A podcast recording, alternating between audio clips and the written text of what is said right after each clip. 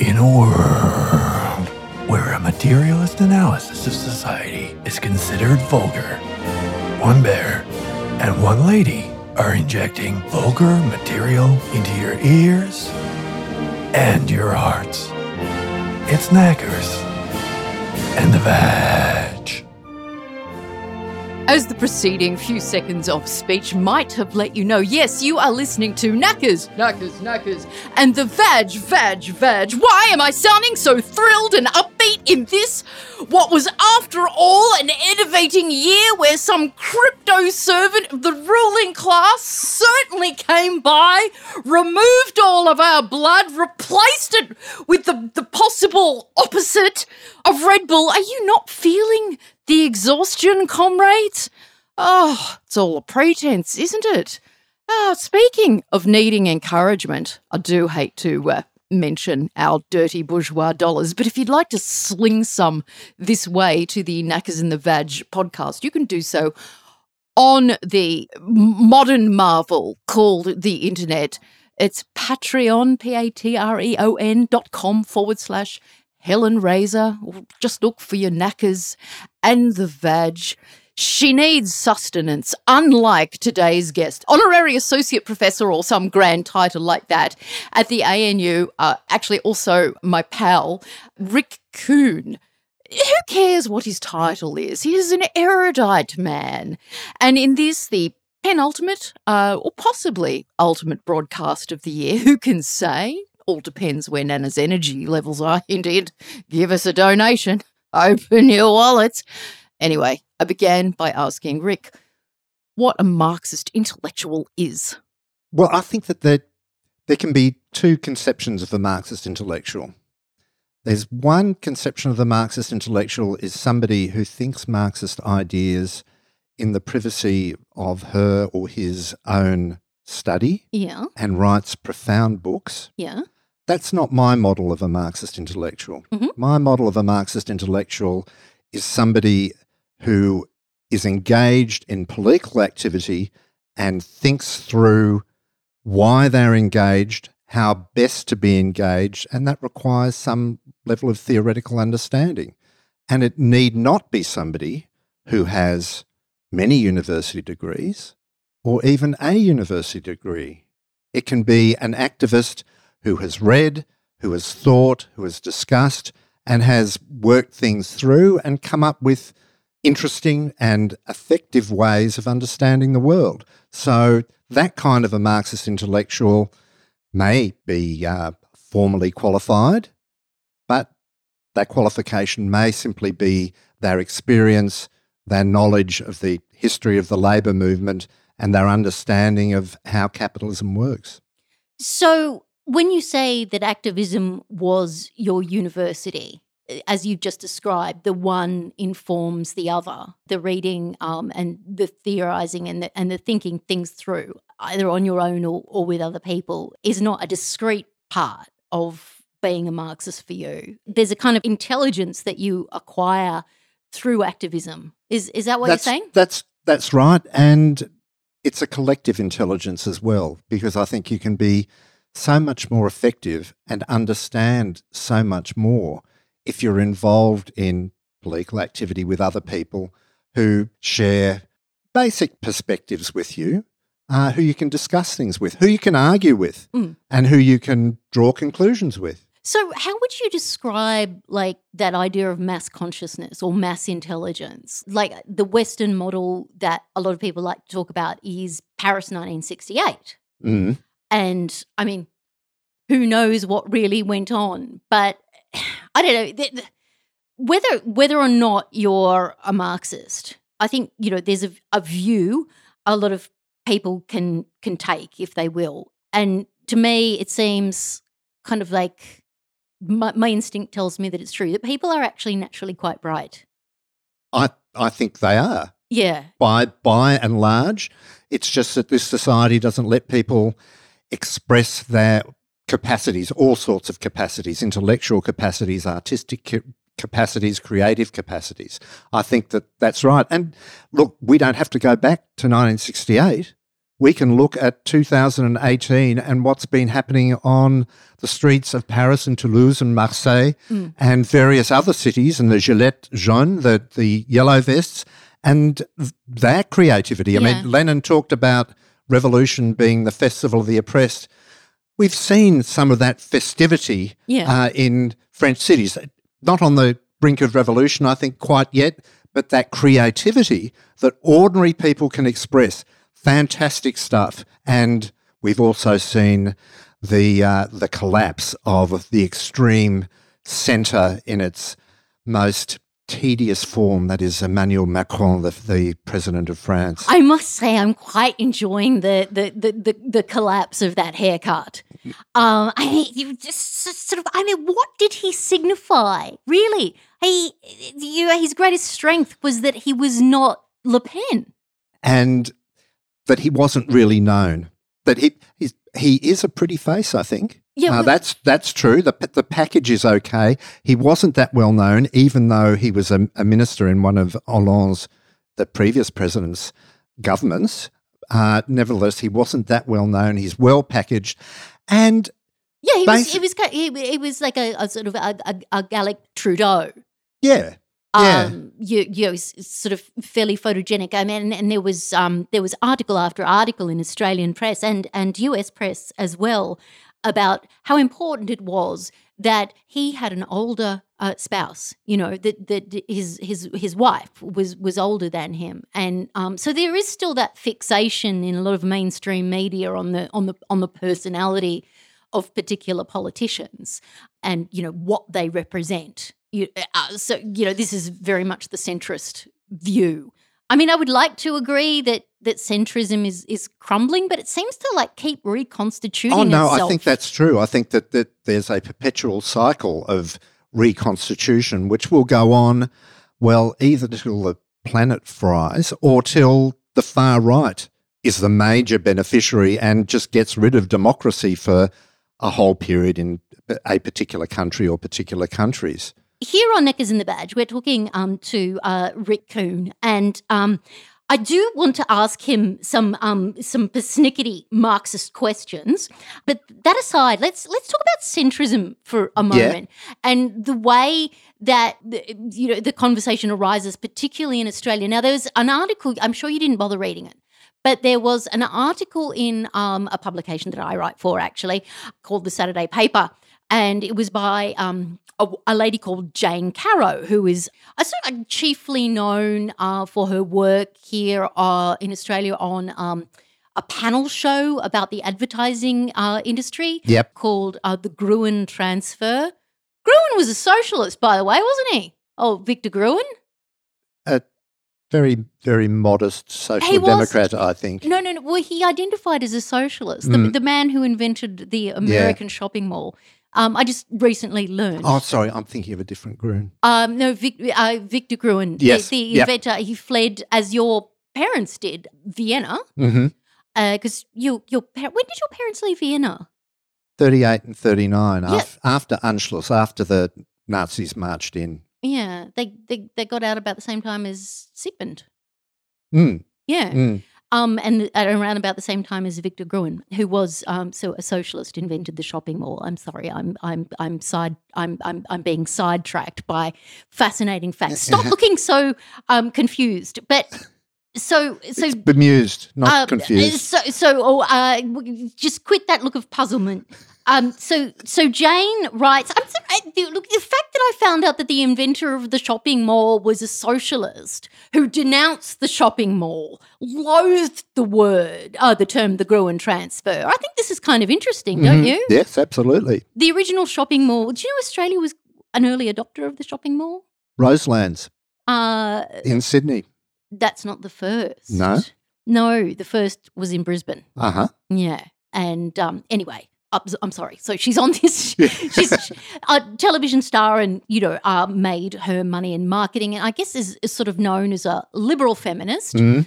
an ardent fan of that um, democratized cauldron of equality, Hillary Clinton, and uh, she um, is also known as an atheist, and she's considering a run for the seat of Warringah, which is currently held by former Australian Prime Minister Tony Abbott, Australia's second shortest serving Prime Minister, I think.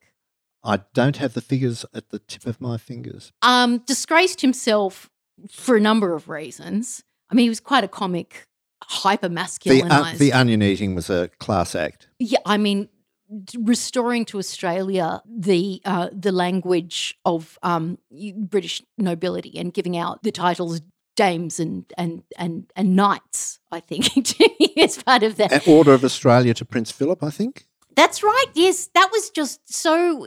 I mean, if if you're listening um, uh, in, in uh, a landmass other than the one we refer to as Australia, uh, we are, um, you know, uh, this was um, a, nation invaded to uh, 230 years ago um, by the British, and um, it, it, it, we're still not a republic. Which is not a source of great embarrassment to me. I mean, you know what the what the fuck? I, I'm I'm waiting for the revolution.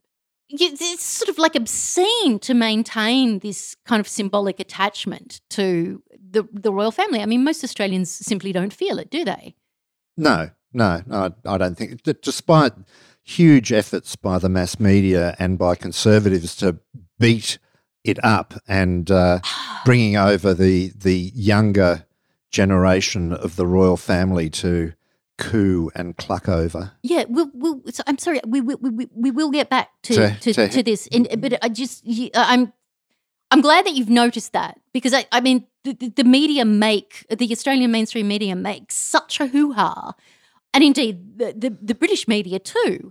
Uh, when uh, brother Jeremy Corbyn was asked by press, would he be watching the the, the royal wedding that of uh, Harry and um, Harry dress up in Nazi uniform, Yes, well- royal, well, that he's, one. He's been reformed, hasn't he?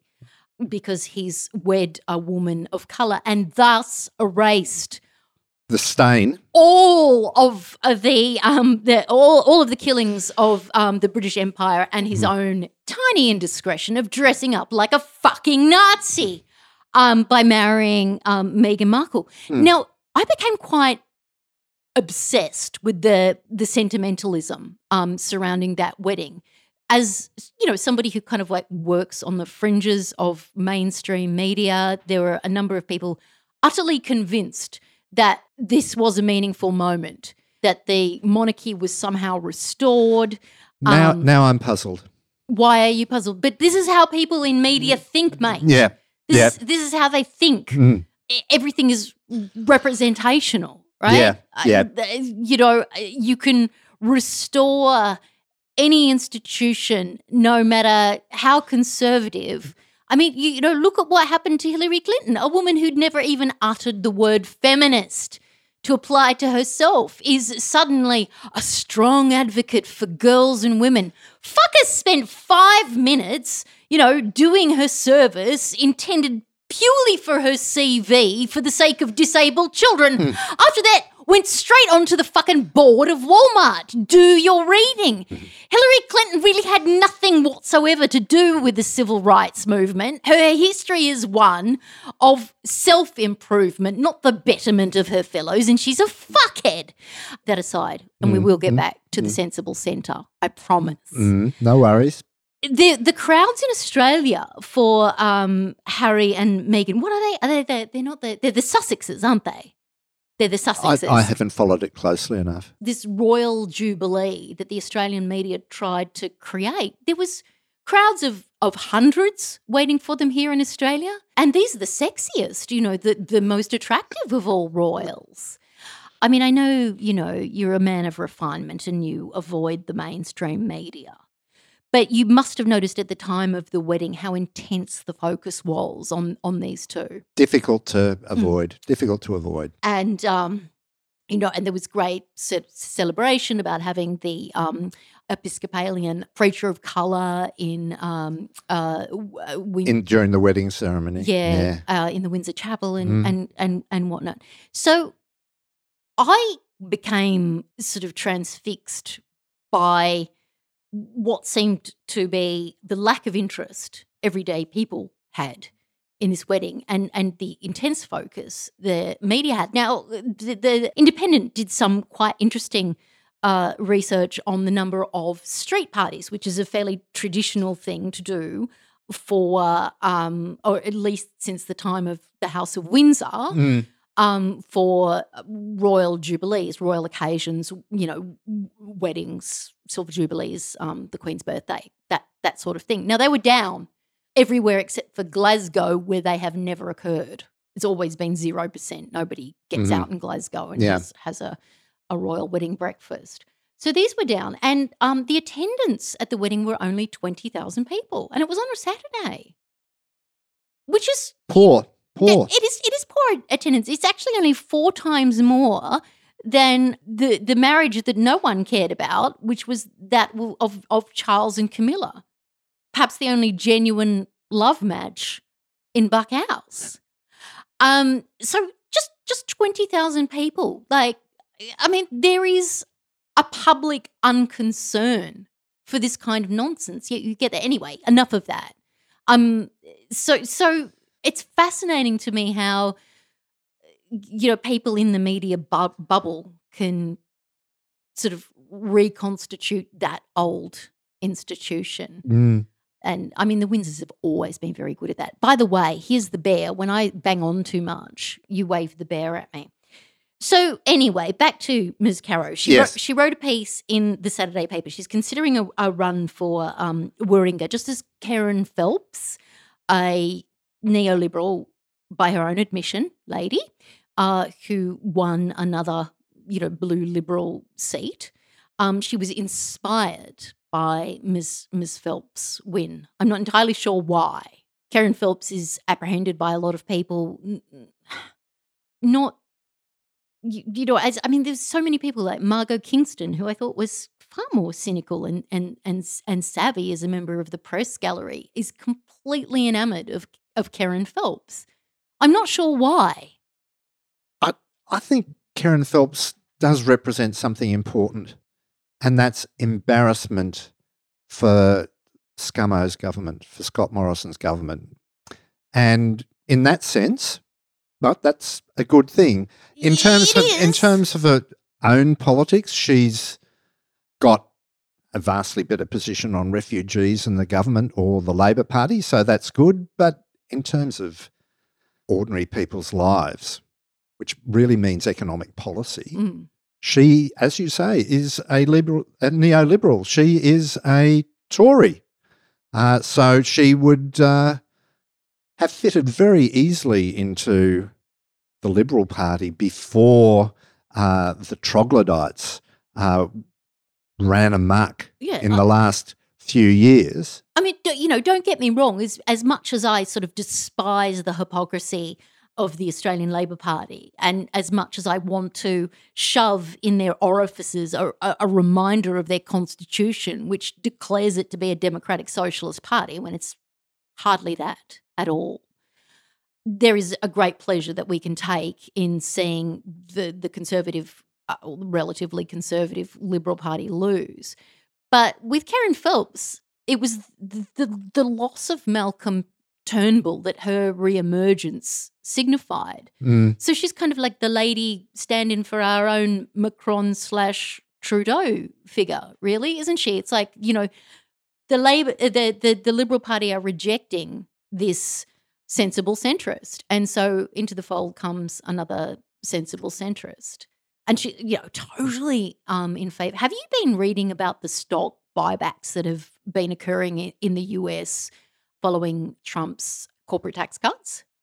not in detail. It's, I mean, basically, it's been a, a record year for companies doing that financialized stuff where, Yeah. where they're not producing anything. You know, all the arguments that we hear for capitalism, or for large corporations that they provide jobs and that they innovate. Apple's a really interesting example because it's been doing neither. A bloke said to me the other day, since the time of um, Steve Jobs' death, you know, Jobs was a, a little bit of a, a hippie and for his own glory or whatever was determined that that Apple would innovate. And I mean, of course, he actually used pieces of technology, chiefly that were developed by government Yep, scientists. yep. But you know, none, nonetheless, we can say that um, Jobs was an innovator, and that the iPhone and that the, the the tablet were you know interesting things. A bloke said to me the other day, a real Mac nerd. Uh, the one thing that Tim Cook has done in the last seven years is the innovation of the winking emoji on the iPhone. and so, since the corporate tax cuts in the US, and ours resemble those closely, what large corporations have been doing um, is just totally financializing their, their practice. yeah, well, what, what we're seeing is not trickle down, which is the argument Suck in up. favour of, of the tax cuts, but yeah, suck up.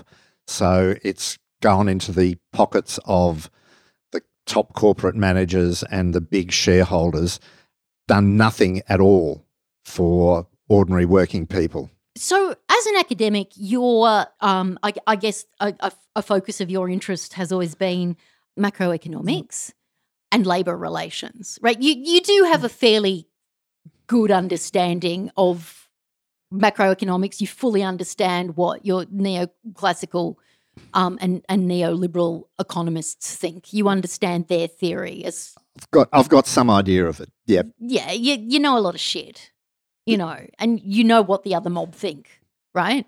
S- some idea, yeah. You do, mm. you do.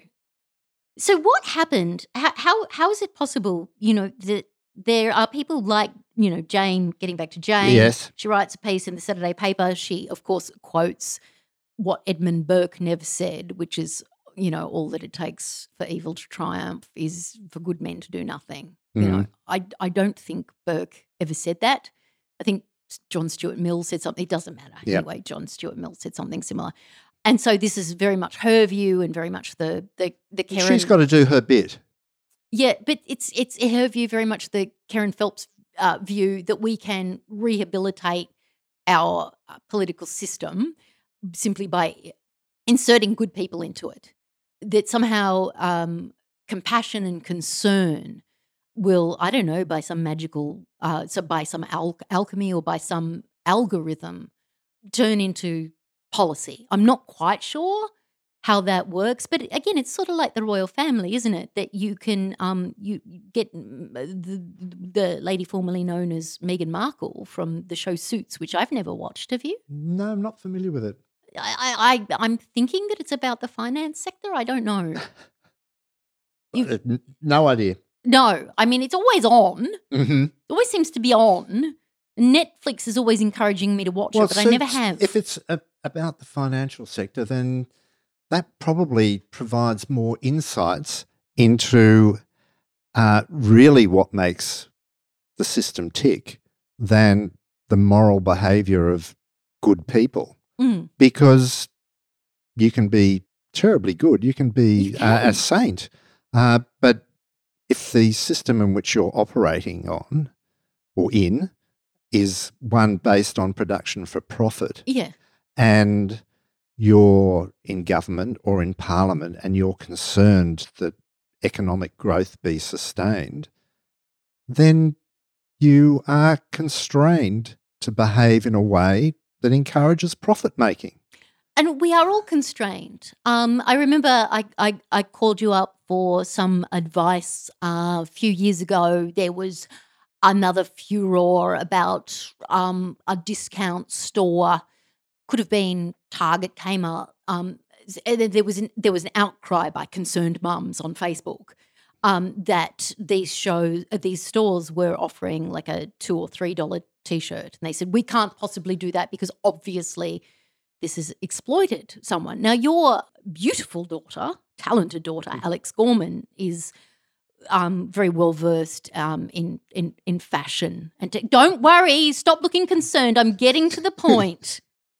I, I do have some executive function problems. I do tend to wander Careful, off a or. I'll bear you. Uh, so so so Alex knows about how there's sort of and she's written about it before, but Mm. you know, there's haute couture labels that are equally exploitative Yes, yes. of labor. And so, you know, especially um I, you know, you know, with a certain class of woman, there's a great deal of concern about, you know, buying fashionable items that are also ethical. Mm, yes. And I remember being a little bit confuzzled that day and saying, well, you know, uh, what's the problem here? You said, what do you mean, what's the problem, Helen? We're all the working class, the workers in Bangladesh. Um, and so we have this sort of like Walmart effect Yes. thing. Explain the Walmart effect. Uh, that- I'm not sure what you're getting at. Oh, so so, so you call um so in the it, it comes from uh, the US. So in the USA, you can go to Walmart and buy things. Yes, ex- cheap. Yes. extraordinarily cheaply. Yeah. And the only reason that you're able to do that is because the items are made offshore, as they have been. And for the workers at Walmart in the United States Yeah. are paid a pittance, and many of them are on welfare as well. Yeah. So it's kind of like this, uh, like elaborated Fordism, really. You know, when, when Henry Ford paid his workers enough that they could also buy his cars. The only way that you can, you know, sort of maintain Walmart, on which our friend Hillary Clinton was on the board for many. Have you ever read about that? Actually, it's kind Yeah, of interesting. yeah. Yeah. about how she was on the board in Yeah. Arkansas. What a fucking God, she's a monster. Yeah. Um, and so, so anyway, the, the the Walmart effect is the you know the cost of the T-shirt. But you know, as as you said, you shouldn't feel. So you you you were saying that um you can be a good person and still be affected by um the the need for If you- profit, if- and as a consumer too, it's the same thing. You're a worker. You can you know. A three dollar t shirt is a good thing for you to buy for your kids. You can afford it. They need a t shirt Exactly. don't fucking have the guilt about it. You know, I be, I used to have uh, a professor at um, Sydney who was um, a social anthropology professor. Mhm. And, you know, he blew my mind when I was 18 because he would ask us about what we had for lunch and where did it come from? Where, where did your lunch come from? And, you know, you say, oh, the union canteen or um, I uh, the supermarket. And he said, Mm. where did it come from before? And where did it come from before? To the point, you know, of course, that people weren't eating lunch uh, before the tutorial because they just sort of couldn't handle the guilt um, and knowing that, you know, the food chain was, you, you know, that the enslavement of some, at least somebody was involved. You can't be pure under relations as they exist. So I just want, sorry, wanted to add that to your idea about. So, so it's impossible to be good when the system doesn't allow you to. Exactly. We're all compromised. The vast bulk of people work for capitalist enterprises or for the capitalist state. We don't have a choice. Mm. We've got to we've got to eat. Yeah, We buy food and clothing and other stuff that Mm. are made in capitalist enterprises. We don't have a choice. No. Well, I suppose we do have a choice. We could we could go up into the back blocks of nor- northern New South Wales and uh, live on uh, fallen gum leaves, but that's not really a choice. If we want to have reasonably well nourished lives, then we're living under capitalism. That there's no way around that here and now.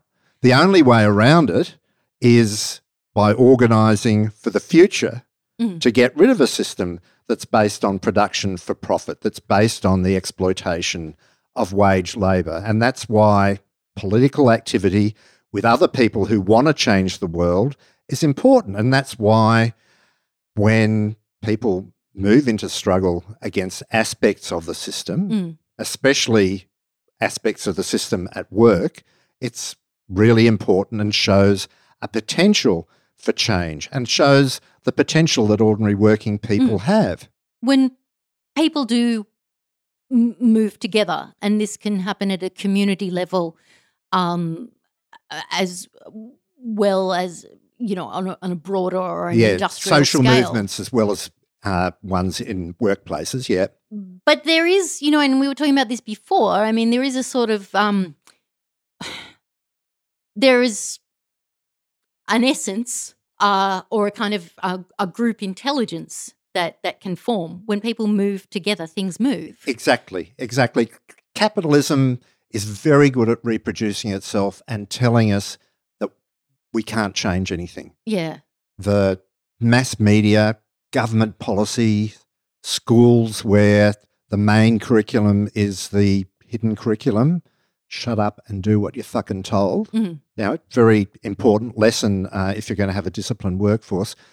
The family, these things reinforce the idea that there is no alternative. This is all that there can be. But capitalism also necessarily produces resistance and struggle against oppression of LGBTI people, of groups that are designated uh, dangerous races, and exploits workers. And in order to have uh, a reasonable living standard, eventually people have to push back. And in pushing back, the only way they can do that effectively is together with others. And it's in Mm. that context that people can develop a sense of their own power, but their own power as an individual who is part of a collective.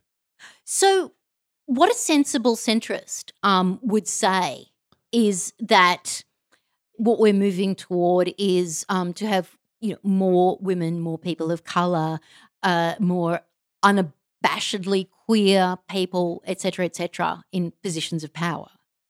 And what a Phelps figure might say, and what I've heard many people argue, is that it's productive and She's a role model. Mm, yeah, but also that it's better for the C suites of the world to be filled with diverse peoples because they are more productive.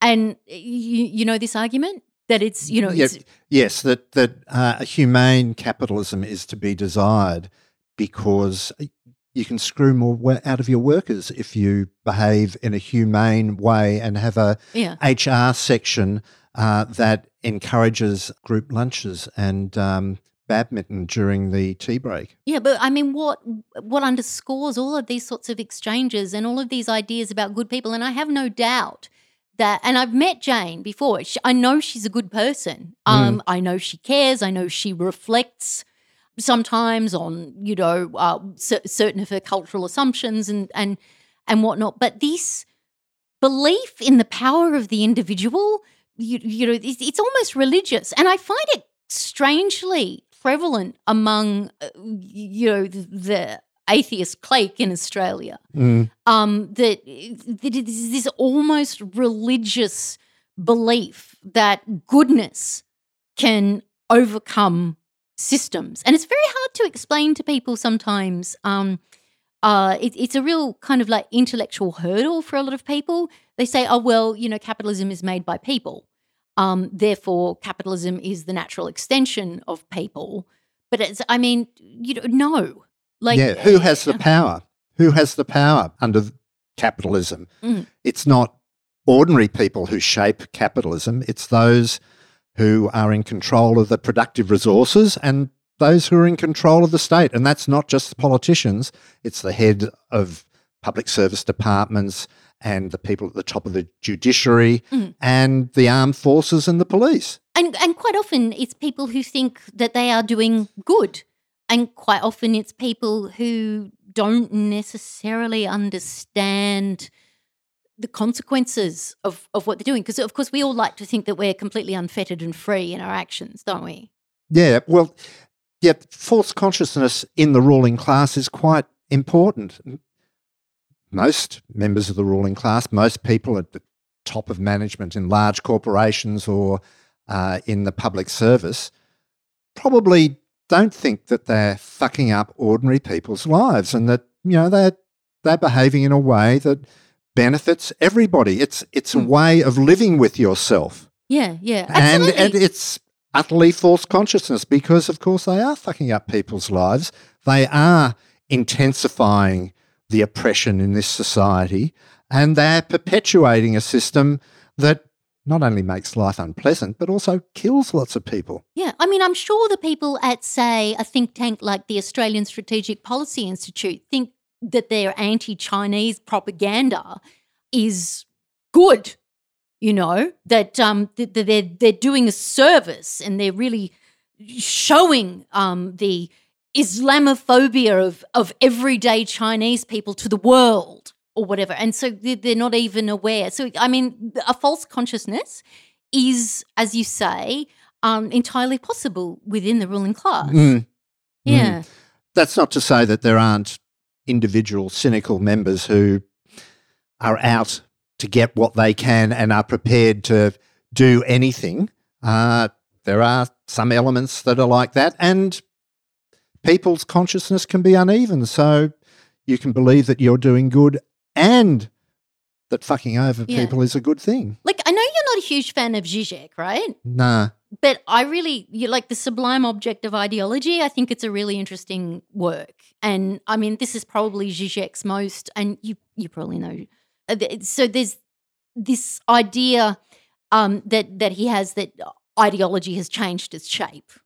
You know, the um, the ruling class ideas people are now conscious of having them. You know, so the way he characterizes uh, the Marxist version of ideology Mm. and remember, if you're new to all of this palaver, that um, ideology is used in a very particular way by a Marxist. It's um, your unconscious belief, your your centrist extremism. you Your, know. your common sense reflexes. Yeah. So, uh, you know, and what Zi- Zizek posits in his 2006 work for, you know, for, for which he really, I mean, I'm sure he'd, he'd love to be known better as a He- He- Hegelian scholar, but this is really what he's known for. This is what made his name. He's sort of like challenged to the orthodox ideas about ideology. And I think that some of them were quite correct, you know, and that he was describing the world as it was, you know, 10, 20 years before he set, he set this work down. But I see, I mean, I, I do think ideology mutates. Um, Sure. and I. But that's not a new idea. Right. No, I'm sure it's not. I mean, everything mutates, right? Well, I mean, the dominant ideology under feudalism was in Europe was Catholicism. That's now not so important in maintaining the status quo, but it was absolutely crucial at that stage. Yeah. And I mean, you know, the other thing uh, that it, Zizek, who you don't like, posits, which is fun and made him popular, is that, you know, a lot of the time, um, the ideology that one is required to have and to consent to, you know, people knowingly know that it's bullshit. And you'll find this in workplaces and stuff. You know, people will say, oh, another pointless meeting, and they're quite, you know, aware that their jobs might be bullshit. And, you know, they're quite aware that, you know, that this is like, y- you're a very a putrefied kind of capitalism. Like it's a you know, and that nobody's producing anything really, and we're just you know. So I mean, people know. I mean, you you see this in offices all the time, and I'm sure working in universities, you've seen it. You you you speak to people who are conscious of playing a game. Yes, that's right. And what I think it's important because what it indicates is that people's ideas are not set in cement. People's ideas can They're not. And in particular, it's experience of struggle that we talked about Yeah, that can very rapidly change people's ideas. I mean, back to France, who would have thought that there would be tens, hundreds of thousands of people on the streets who wanted Macron to go? Macron, Yeah. who was elected on a, a landslide not that long ago, last year. Mm.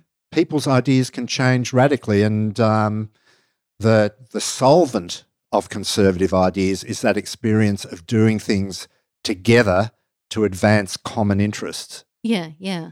Um, as Lenin never said, uh, sometimes for decades nothing happens, and then sometimes decades happen in weeks. Yes, or days. Yes. Um, history. He never said that. It's actually from. Um, anyway, so so this idea of, um, but I mean, there are people who fervently believe that there is a sensible centre, um, and there are people who absolutely believe that consensus is the best way forward. the golden rule.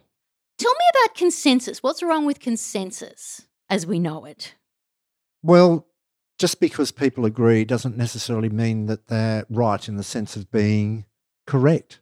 And it's not always the case. There's the idea of the golden rule, the golden mean, is just crap. It why is. should why should the truth necessarily lie in between two radically counterposed ideas? Why inherently might not one extreme be right? But- it's just it's it's a kind of superstition. Mm. It, it, it- there's no rational basis Yeah. for it. I, and I mean, what we're talking about now, when you get people like um, Kerryn Kerryn Phelps or Jane Caro or um, the Guardian's political editor, Katharine Murphy. Now, Katharine Murphy has been sort of writing books and um, increasingly doing uh, sort of think piece columns about the tragedy that politicians just don't speak to each other anymore. Lack of civility. Yes, yes, yes. Oh my God. What the fuck is this?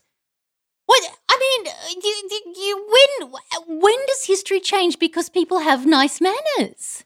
Exactly. And when do people begin to shift their ideas without arguing and engaging in debate? And sometimes, if they believe in their ideas, getting heated in debates. Absolutely. I mean, you and I have had a few Barneys, haven't we? We have indeed. Yeah. I mean, they weren't that bad. And there was no blood. No. Um. um. But uh, so so, uh, there's this awful podcast with the awful Anthony Albanese, uh, the member for Grayndler, the purported head of the left faction of the Australian Labor Party. Please fucking spare me. Left is a fucking fish fork, which I believe is situated on the right. Um. I hope so. Anyway, I, wa- I wasn't. I wasn't highly born. Um. Uh, so th- the seafood implements go to the right, don't they? Well, there is a there is a fish knife as well, Helen. Yeah, And, I, I yeah. don't know. Mm, Whatever. mm, I, I think it's a moot point, and fill, fill in it'll the have to be resolved fill after the, the, revolution. Yeah, fill fill, fill in the blanks, and and forgive me my poor knowledge of etiquette. So she's done this um podcast with with Albanese recently, and and written an article on it. And so the kind of consensus that they that people generally talk about is a consensus not even between diametrically opposed parties, but um, uh, you, you know, parties which increasingly merge together. I mean, the, the fucking Labor Party. I mean, you know, they recently voted against having a, a minimum number of workers in aged care homes. Why the fuck would they do that? Exactly, exactly. What this is this is this is bad for our elders. This is bad for our workers. Um, and and this is I mean this is an area where where people just you, you know I mean there was a case of um a lady who was a Holocaust survivor like lying alone for hours because no one could care for her. Yeah, well, the Labor Party's strategy under Shorten is just to let power drop from the palsied hands of the current Australian Prime Minister, uh, Scott Morrison, into his own and try not to create any kind of worries amongst anybody, and including worries amongst the powerful who benefit from screwing over the rest of us. But so, I mean, what consensus can there be? What meaningful consensus can there be between two major parties? One who wants to turn Australia into a police state, and another who wants to turn Australia into a police state. And I'm not, I'm not overstating the case here. I mean, if if, if you look at, at recent discussions in, in, in Parliament and fucking ludicrous nonsense that they speak about national security, you know, this is a this is a bipartisan issue. Apparently, I mean, for hmm. fuck's sake, it's just. I mean, it's it's it's inane. It's it's it's absolute lunacy. So this is a and so so there's this discussion between Katharine Murphy, like nice lady and what have you, and Albanese about the real problem is that people don't discuss with civility, and that there is no room for consensus. And and Albanese talks about the tragedy of Parliament House, which is you know, uh, sort of like um. Uh, uh, uh, Segregates people. Yes, Yeah. yo. So you've heard this, Mm, right? of and and you know, and and uh, he even because you know he's a man of the people. He even talks about how he used to meet other politicians in the toilet, um, and now everybody has their own toilet. Mm. Um, it- it- I mean, seriously, Al, Al, Albanese, is this the the difference between?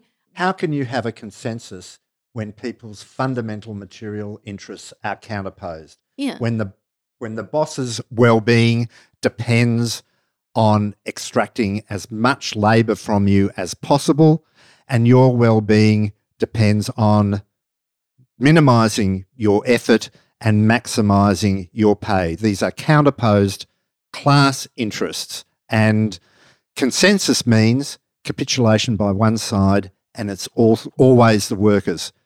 And the uh, one of the best examples of this was the Prices and Incomes Accord of the 1980s, where there was broad agreement that uh, for the sake of the economy and growth, wages should be restrained uh, in the short term. But that short term restraint went into the medium term and in the long term, and the beneficiaries of the accord were overwhelmingly employers, and the people who lost out were the employed. Whatever Keating's intention, certainly what occurred is that before that time, uh, workers, well, they weren't in pole position, but they certainly had more power in, you know, the time of full male employment. Or, you know, every family had a family wage. There were fewer people impoverished than than they are today. And because mm. you have a full employment regime, what you can easily do is fuck off from one job and go and get another. Not possible today at all. And yeah, I mean, the Australian Labor Party happened to um, be the, the, the party in control when neoliberalism happened in Australia. Well, it was the vehicle for the introduction of neoliberalism, and even before the Hawke Keating government, the first neoliberal budget was brought down by Bill Hayden, later mm. a top hatted turncoat Governor General, and moved even further to the right subsequently. Yeah, so none of your fucking romanticising the Australian Labor Party in the 1980s. Yes, Hawkey was a lot of fun and he held the 1954 Guinness um, yard yard, uh, yard glass um, record from Oxford University. He can still sink his piss. Yes, Paul Keating, extremely funny. And in the 1990s, which I see, I feel shades of now. Like, I, I mean, I remember I went through my time of false consciousness, Rick. I'm gonna I'm gonna be straight with you. In the 1990s, I was. We we all have our moments. You yeah. didn't. You didn't, did you? You Marxist from birth. No, no, it's not congenital. Uh, it's not. No, no, no. There's there's hope for all. Um. uh, there are very few things that are congenital. Indeed. Yeah. Indeed. Uh, uh, look, anyway, um, we've we've look, we've been banging on forever. Mm. I know a Marxist doesn't like to make short calls or long calls, but you know, we've been banging on about the nonsense that is Australian Parliament, um, the the hopelessness that exists in Canberra, mm. their servitude to the true ruling class, and our servitude to them in turn. Yes. I wanted to ask you what you thought of the Victorian Socialists and their recent attempt to actually gain a foothold in uh, in our um, our state uh, upper house, yeah, in in the upper house. Now, I can imagine that you know a lot of uh, socialist activists, such as your goodly self, didn't ever really sign up for the electoral process, you know, and all of that muck. But I mean, would was it something that you supported or took any interest in? Oh, certainly. Yeah, I, I thought it was a good idea. It was a way of making arguments. Yeah. Essentially, even if Steve Jolly had been elected, the prospect and he wasn't him. far off. He wasn't far off. Yeah, Not that far. Uh, even if, if he'd been if, elected, he, he wasn't going to transform the way politics and capitalism operated. But what he could have done is provided support for people who were in struggle mm. provided uh, backing when there were picket lines and drawn attention to them, provided publicity, yeah. made arguments that the world doesn't have to be this way. So, as a way of getting across a message about the underlying problem in so many areas being capitalism, and that there are alternatives, that socialism is something that is conceivable and that all of us should be involved in, and not just, mm. you know, heroic representatives in Parliament or somewhere else. I think that made it a very worthwhile exercise yeah. and one which had a modest success. And comrades, they call us utopian. You know, I mean, I've been called utopian by members of the ALP. They're the utopian ones if they think that this system can continue because it absolutely can't. They're pulling all these ridiculous ideas about modern monetary theory and universal basic income, very under theorized, untested ideas that they think that can both save and humanize capitalism. You know, so we have a little bit of MMT and we have mm. a jobs fucking guarantee. Mm. What a fucking stupid idea is a jobs guarantee. I mean, you know, excuse me, but I don't want to be forced to work. Uh, I think I might have to differ, differ a little bit here, Helen. I think that the idea of demanding that governments provide people with jobs and decent incomes, meaningful work, that is you, a reasonable kind of a demand to make. Have you got a little bit of sympathy for these MMT people? No. No, no, I don't. I mean, it's, got, it's got to be it's got to be like a really anti-internationalist kind of thing, right? So if you so the idea with MMT is that you can just keep issuing money from your central yes. bank, right? Yes. Um, that's that's different from a, a tactical question of what kind of a demand that you make, like demanding that people have decent jobs mm. and campaigning around that is one thing.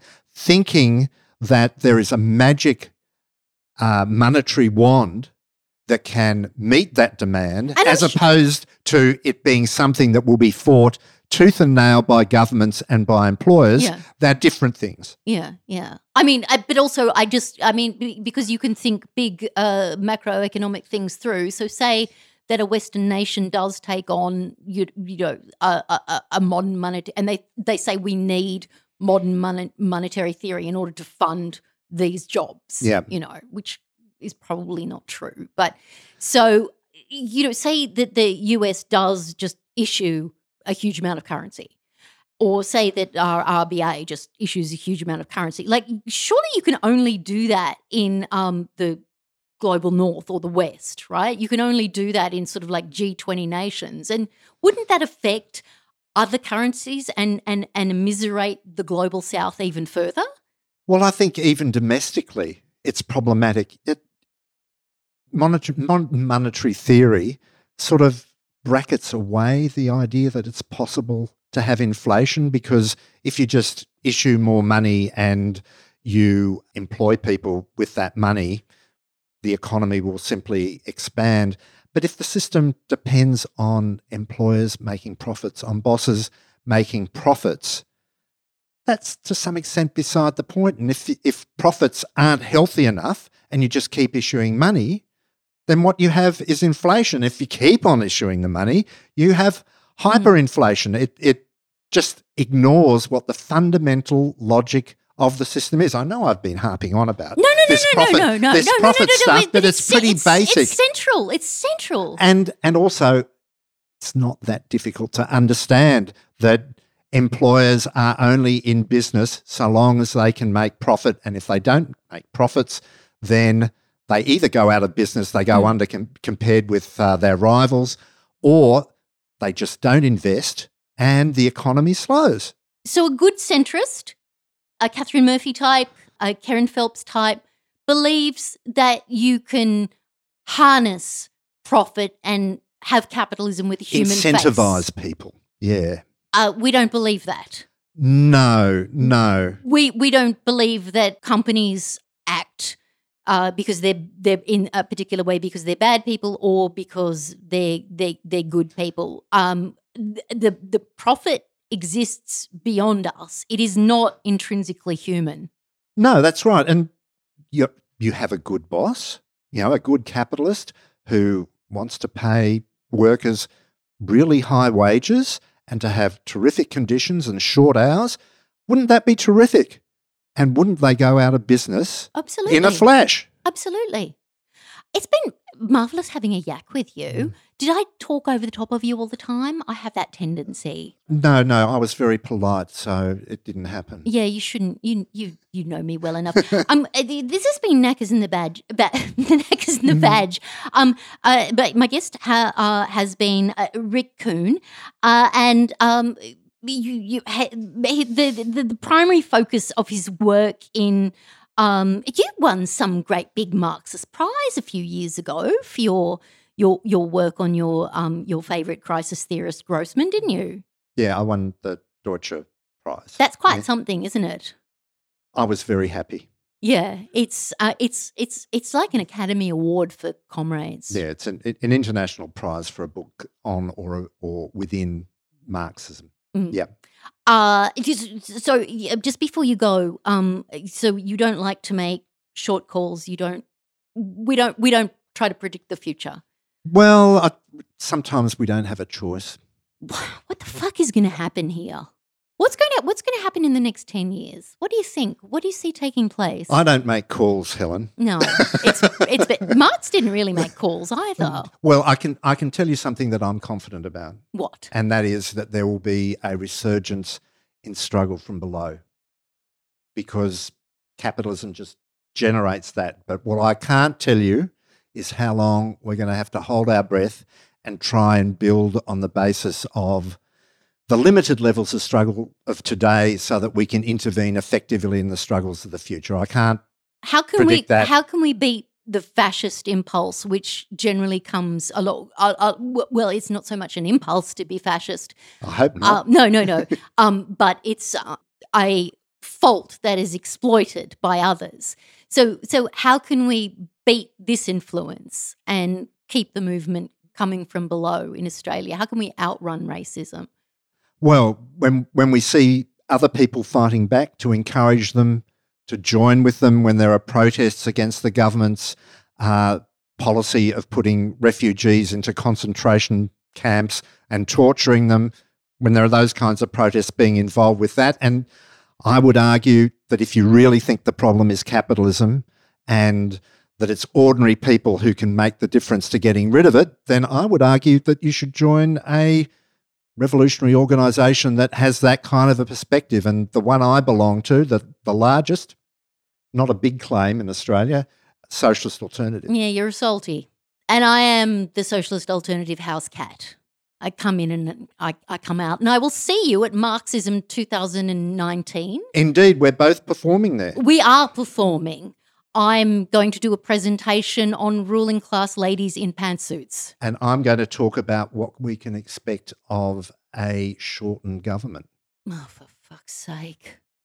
Oh, tedium, hypocrisy, and outright lies, I imagine. Uh, next So you've taken my wind out, wind out of my sails already, Uh, and it's months away. Uh, is in the Vag. Um, uh, uh, uh, uh, Rick is a, a, a Canberran. Um, but we do get together um, sometimes uh, in, in Melbourne for a chat. So if you have some questions, um, email them to me, helen at badhostess.com. If you'd like to throw a few bucks in the at $1, $2.50, something like that in the in the copper. Do it. Do it. Um, well, you, you know, I don't really need that much money, but I like to pay for people's Ubers, and you know, if they're, uh, you know, you, if if if they're giving up other work to do this sort of thing. And Rick and I are about to go and buy some some some lunch with the money so kindly donated on uh, the, my Patreon thingamy, which is oh Christ, internet panhandling is so humiliating. But thank you very much for making it feel less humiliating. At least I'm earning more than $3 a month. So it's, it's the patreon.com forward slash Helen Razer. It's Razer with an A. Goodbye, Knackers. Goodbye. Knackers. Uh, and uh, Rick, you and I will uh, pop up to the deli now. Look forward to it. You've been listening to Knackers and the Vag.